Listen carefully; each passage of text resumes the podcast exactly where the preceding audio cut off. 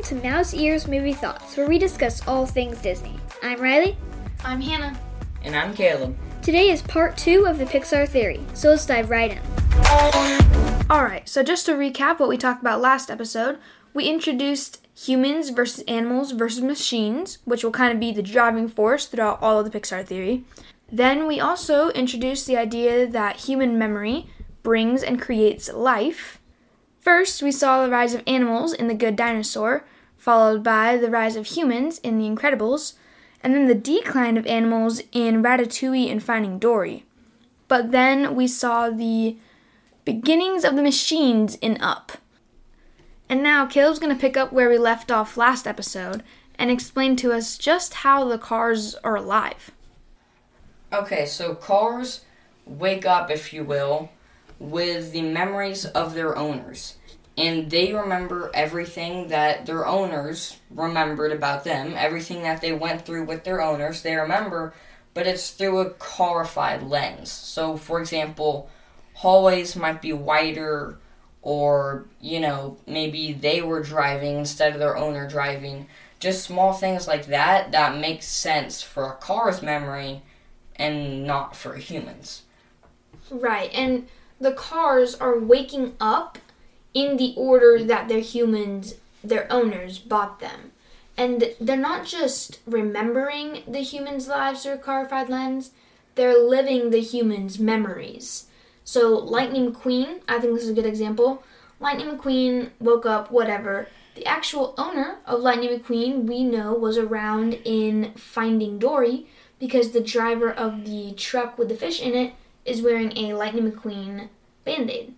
So obviously, the real, the human Lightning McQueen, whatever his name actually was, lived then, and so Lightning McQueen, the car, is living his life, but in the memory of that time in Lightning McQueen's life. That's a very good way to put it. Thank you. Hopefully, you understood that all. And so, the way that they wake up, just like there are different generations of humans, there are different generations of cars. So it starts way back, even with like Stanley, who founded um, Radiator Springs. Obviously, he is no young buck, he is old. And that just shows that it started way back then, and it goes all the way up to Jackson Storm. And from what we have discovered, there's probably a generation or two after him. Which we're doing this math because the inhabitants on the axioms come back in WALL-E we see around 2800, which gives 700 years for the cars to exist. And we would place Jackson Storm right about, like you were saying, the second or third to last generation in those 700 years. Yes, so as the different generations of cars wake up, that was when they were created and purchased by their owners. Right. And Cars 3 really does a lot in showing us that. And we can see the decline in cars as eventually, before the axiom returns, they're wiped out and they can't exist anymore. Mainly because cars stopped being purchased because they went up on the axiom. Right. We and, see that with Doc Hudson. Yes, and even in Cars 2, there's already a fuel shortage and they're already having problems existing. Oh, yes. And the death of cars, I think, is another important thing. With Doc Hudson, it's when their owners died or they the cars just stopped being used or like you brought up with probably the newer cars the humans left and so they have no more memories the humans have no more memories of those cars and therefore nothing else for the cars to live out because the cars are living out the humans' memories. Yes. So Cars 3 is the next movie in our list, and we pretty much just have one note on it. It's that there are crabs. You see throughout the Cars movies, there are little flies and bugs and things, and they're all cars. They're with, carified. Yes. But what is the one being or animal that is able to exist still after all of the pollution that caused the people to go up into the axiom? Crabs. Just like from Finding Dory. Crabs were the one animal that were thriving, and what seemed to be the one animal that are still able to exist in cars. And we know this, the scene that we're talking about is Cruz practicing racing on the beach. And she says she didn't drive, she doesn't go because she didn't want to hit a crab. Just the one line, but boy, does it have an impact in the Pixar theory. Yes, it does. Now, we have explained a lot of information for you, Riley. So, do you have any questions before we move on? Because it is about to get really crazy. Well, so are cars not alive until they have an owner? Yes, so cars aren't.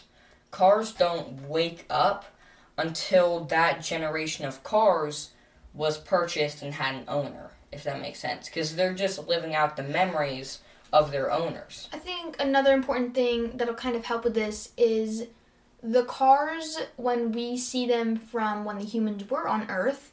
This is another one of how Incredibles is related. Doc Hudson, before he became alive, was in Incredibles and Incredibles 2, I guess, that same moment. In the beginning of Incredibles 2, in the parking lot outside of the track meet, we see Doc Hudson, who obviously had an owner at that time, but he was living out the memories of his owner in Cars and Cars 2. So where did all of their owners go? Well, their owners either died in most of the generations, or in the last generation or last couple, they went up on the Axiom. What's the axiom? That's the spaceship in WALL-E. Oh, okay, okay. Because in order for a car to die, it doesn't die because of old parts or even because their owner died. It just dies when their owner stops having memories of them. Oh, okay. So it's like with all the people up in the Axiom and WALL-E, there the cars are there too. No, Oh. the cars aren't in the Axiom at all. Oh. When the people are up in the Axiom, that's when the cars are living out their owner's memories. Oh. Any other questions about that? Um, another question I have though is where are the cars when we see WALL-E on Earth? Because it's just filled with trash. So I think the best way to explain this is just that the cars ran out of human memories. All the cars had lived all the human memories from the people on Earth, so there was no more left to live, so they were all dead, if you will. And also, that might have been the most trashed place on Earth where they were sending the Eve drones. So there probably wouldn't have been any even remnants of cars where WALL-E was. So just like it was talking about before in some of the other movies, it's like since the humans are probably dead, they don't have memory of them anymore, so they don't work anymore and they probably just die. Yeah. Or, yeah, basically. Okay, okay, that makes sense. Anything else? I'm good. That was a tough one, so it's it's gonna be a little scary going to this new thing. Oh, yeah, you think that was tough. That was the hardest part for me to understand doing the Pixar theory. That and one other that we'll get to. So now we're going to go into our next movie on our timeline, which is WALL-E. Now, the important thing to think about in WALL-E is that as we saw B&L or Buy n Large be introduced in Up, they have completely taken over the world in WALL-E. They are the company that owns the Axiom. They are the company who is pretty much just spoiling them to death. The machines learned back in Incredibles that instead of trying to destroy the humans by brute force and violence, they found out that it was much easier to just spoil them to death.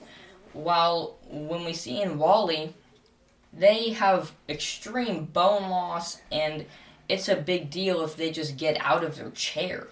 Right, and obviously, what the machines are getting from this by keeping the humans alive and just spoiling them to death is their memory. And their memory and the human life gives them life and keeps them alive, really. It keeps them from being just robots. They're more AI now. Yes.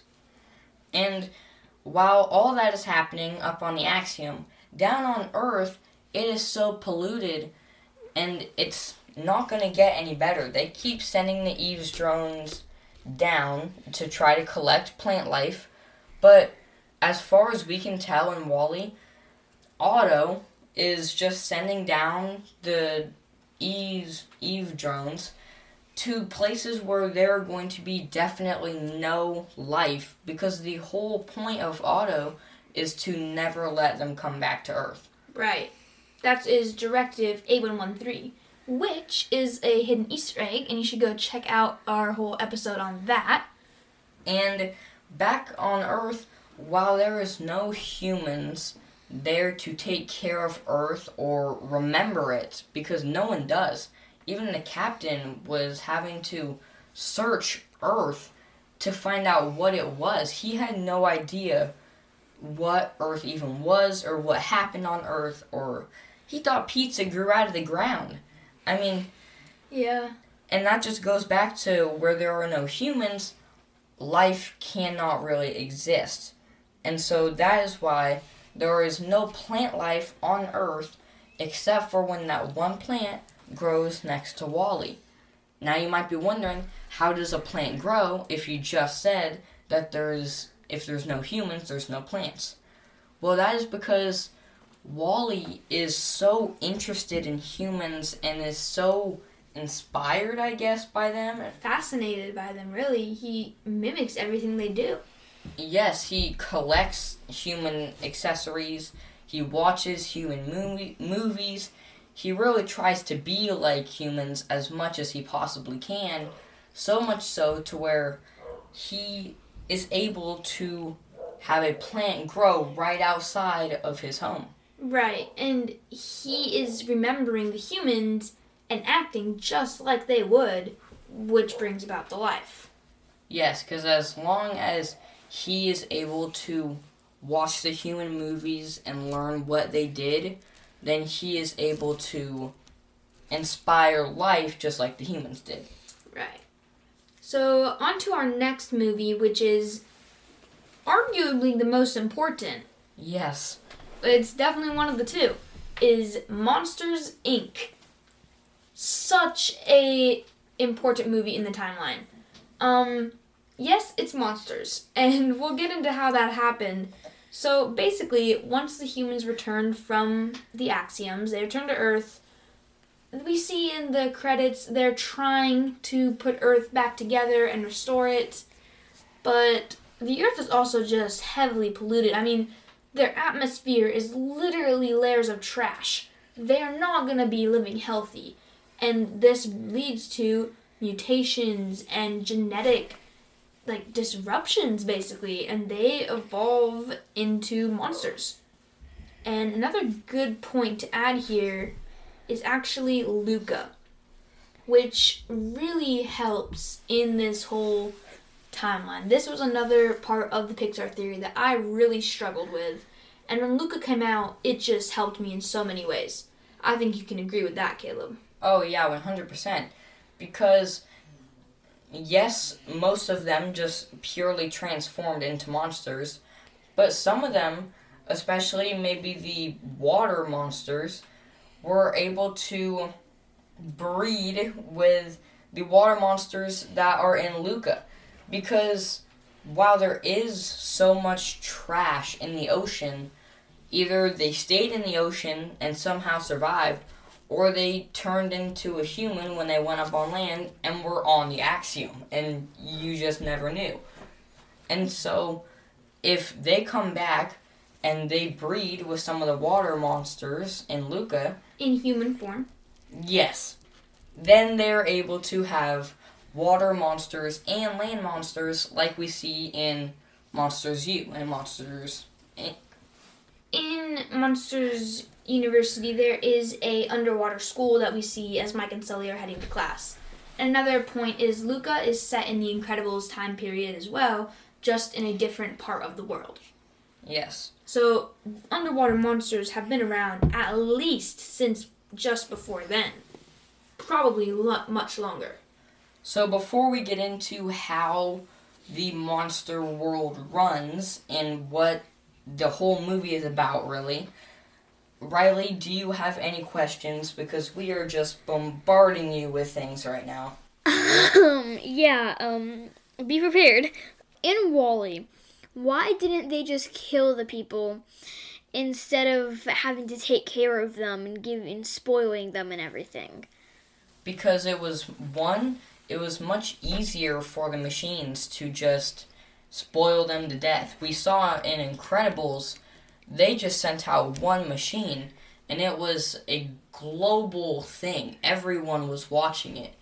And so it would have been much harder for the machines to somehow persuade humans to build them because they can't build themselves. So they have to persuade humans to build army machines, and then they also have to take down the entire world's army and defenses. It was just a lot easier for them to do something that we see in Incredibles 2, like we brought up. You already see humans being much more reliant on screens and machines. The machines just kind of built off of that until it got into WALL-E. Right, and in Incredibles 2, they're reliant specifically for entertainment and pleasure although the machines definitely switch more over into necessity. I mean, in WALL-E, we see they can't style their own hair, they can't put on any clothes, they can't feed themselves or go get water. They can do nothing. And the machines have made them so dependent. They've made the humans so dependent on the machines that they need them to build the main robots, to build the little robots so that they can get all these necessity items. Okay. Um, another question. When Eve came to check for life, like what was that for? Like what were they gonna do with that? Well, the whole point of the axiom was to send the humans up into space, and they were gonna keep sending these Eve drones down there to search for plant life. And if one came up with a plant, that meant that Earth was able to be lived on, and that activates the A113 initiative, and so that they would come back down. But Auto, short for autopilot, was trying to. He was either getting rid of the plants if the Eve drones were coming back up with them, because for all we know, they could have been coming up with abundant plant life after time after time after time, but Auto was just throwing them out into space, and so no one ever knows. Or Auto might purposely be sending them to a place on Earth where there is the most population, and there is no way pollution. that plant life could survive. And thank you, Hannah. Yeah, pollution.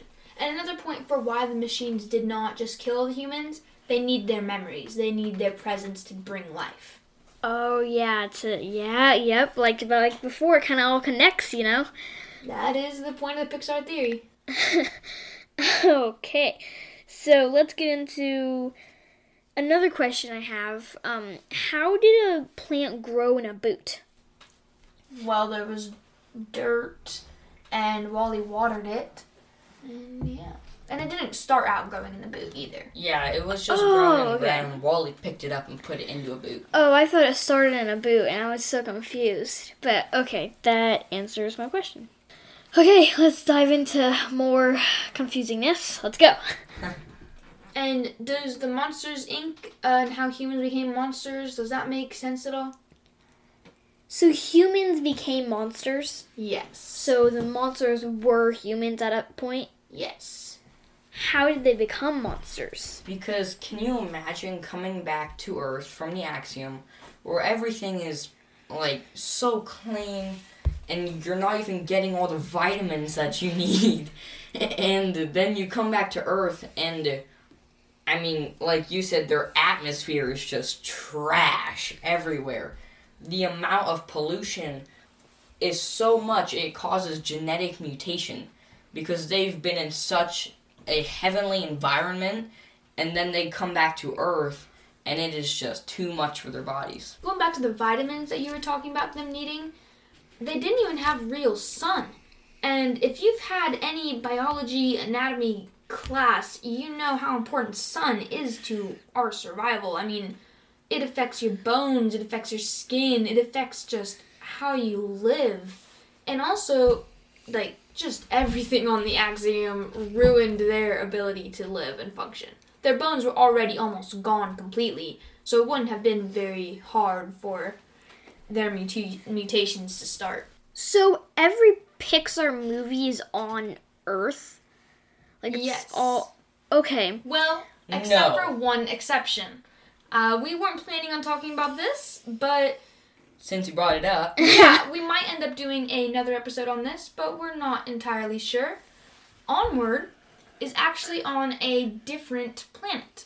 And we know this because it is um, one of the mountains that you see over and over again, really, looks like an axiom that crash landed.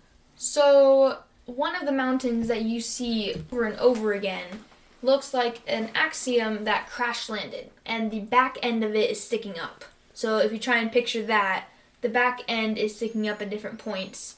And obviously, earth and dirt and grass and all this has also grown up around it. But that also is clear evidence for humans mutating into monsters or other creatures. Clearly, these ones aren't quite as monstrous. They're more human like, which probably just suggests that they're at a different. Obviously, it's a different planet, so they need different mutations. But also, they might just be in a different stage of mutation. So for the other people that the monsters are scaring, how why did they not turn into monsters? well, Well, that kind of leads us into our next part. yeah. Um. But we'll save that for a next episode. For now, let's play some trivia. Hello and welcome to Mouse Ears Movie Trivia with your host, Riley. Alright, so this is part two for our trivia game. Last episode we did our first trivia game, and then this is going to be our second, and then next episode will be our third. This is a tournament, so who at the end, whoever win, whoever loses two out of three, will have to do a punishment. That punishment is eating hot sauce on a marshmallow, which right now just sounds absolutely disgusting, and I for sure know that I would not be happy to do that. Yeah. Me either. Definitely not planning on doing that. So I'm just gonna set out some ground rules. So you have to wait for me to finish to you have to wait for me to finish the question for you guys to answer. And if one person gets the answer wrong, and then the other person can try to get it right and steal. All make sense? Yep. Yeah. Okay. Let's introduce our contestants. In the red corner, he doesn't like whipped cream and he thinks watermelon tastes like crunchy water. Caleb! Um, hello. Uh, I'm sure there's probably three or four of you out there who are completely on my side just after that introduction. And for the rest of you, yeah, nothing, nothing to say. Um, would you like to introduce your buzzer? Um, sure. My buzzer sounds like this. In the blue corner, she thinks tomatoes feel like they're filled with snot and pickles make her nauseous. Hannah! Hello, hello. Thank you. Thank you, Riley, for that introduction. Uh, I know there's people who agree with me, at least on the second one there. No doubt about it. It's disgusting. And, uh, yeah. Um, your buzzer sounds like. So, before we get started, do any of you have any questions about the rules or just really anything about the game? No. No, I think we're good. Okay, let's get started. The first question What is the code used in Monsters Inc. to lure a child breach out of the monster world? Q? That would be 2319. Correct. Man, my, my head was in a different place there. Yeah, no, I had that one when you were halfway through saying the question, so. okay, question two. Everybody ready? Yep. Yeah. What was the first Pixar feature film made? Hannah? Uh, feature film. I'm guessing that means full length, and we're gonna say Is there a time limit? Toy Story. Yes. Whew, that really like threw me off for a second. I, for some reason, my brain went to shorts and down that whole trail. Holy yeah, cow. I, I think we need to implement some sort of time limit personally. I think that it was fine. I got around to it. I needed Mhm. processing time. Okay, okay. Okay. let's- Anyway, if you don't know what a feature length film is, that's just a full length movie. I kind of explained that earlier, but I was a little frantic then, so now you get the real answer. Okay, everybody ready for question three? Oh, yeah. In the Pixar film Up, where did Carl and Ellie decide to save up to go? Hannah? Niagara Falls? Nope. Caleb? Um, hmm, well, there's no time limit, so I'm gonna think about this. I didn't even click my buzzer because I'm not sure where this was. Um, was it like, um, uh, was it something cliff or something falls? I, I, I have, I know where it is. I'm imagining it in my mind right now. Hey, you can't take forever now. Hey, you Yeah. did! Hey, I took much shorter than this. Okay, we're gonna go with, um, uh, Rocky Cliffs. I, I don't even know. No, the correct answer to this would be Paradise Falls. Oh my Oh, gosh. man. Okay. Wow. I really thought I had it there. Nobody gets that point. I was confident. Do you know Um, what the score is? Just ask. me. Yes, is 1 1. Oh, right. okay. All right. And we're on question 4 now. Question 4.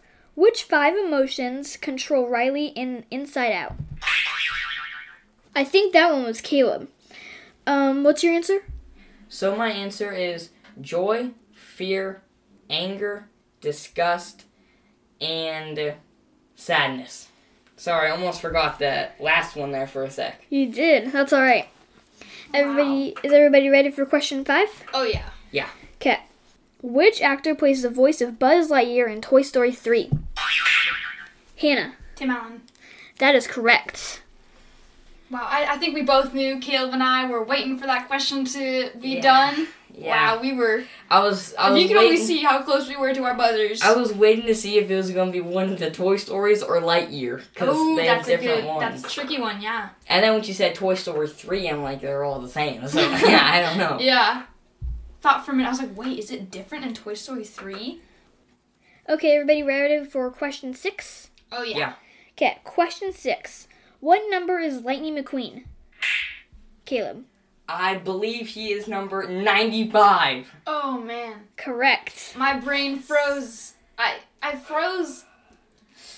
You I'm- did freeze. You very much did freeze. I think the word that you're searching for is choked. I think you choked, Miss Professional. Hey, Okay. you forgot Sadness, one of the main characters. All right, I'm look. I'm playing like there's no tomorrow. Okay, this is my victory game. That's right. I gotta this is your back. last chance. You have no hope for the next game. Yeah, please. Who's winning? Score, please. 3 2. But Darn. if Hannah gets this next question, it'll add it up to a tie. Oh, And if Caleb gets his next question, he'll win. Or if nobody gets it, he'll still win. So this Wow. is the deciding question, everybody. this is big. Question 7. Everybody ready? Yeah. Yep. What holiday is Coco based on? Caleb, if you get this wrong, then Hannah can steal. Okay, so these are my answers. I'm just talking it out real quick. Okay. So it's either Cinco de Mayo or it's like the Day of the Dead.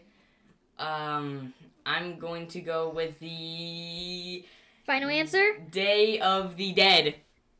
That is correct! Yes. Oh my Man. gosh. I was sweating bullets. And when I clicked the buzzer, I thought for sure it was Cinco de Mayo, and then I switched when I was changing. I was especially excited for this question because I thought this would trip you guys. I thought you would you would say Cinco de Mayo and it'd be thinking in your head and we're like, oh wait, it's Day of the Dead. Why would you all say Cinco de Mayo? What I don't know. earth? I haven't seen Coco in a mi- in a while, not a mile. But um, and so I that was just the first Mexican holiday Wow. that popped in my head. That was a very good question though for the the time right here. So this is now four to two. Um, so Hannah won the last one in the last episode. Kale won this one. So the next one is the breaker. Like the next one, the tiebreaker. yeah, it it decides who All does the the punishment. Championship. hmm The For all the championship. marbles. Mm-hmm. Who eats hot sauce on a marshmallow? Ugh, I just can't even think about that right now. Seems so disgusting. All right. Well, I think this is going to about wrap it up for us folks. So make sure to go check the link to our website to check out all of our episodes. And make sure to go check out our YouTube channel, Mouse Ears Movie Thoughts. And we'll see you next time.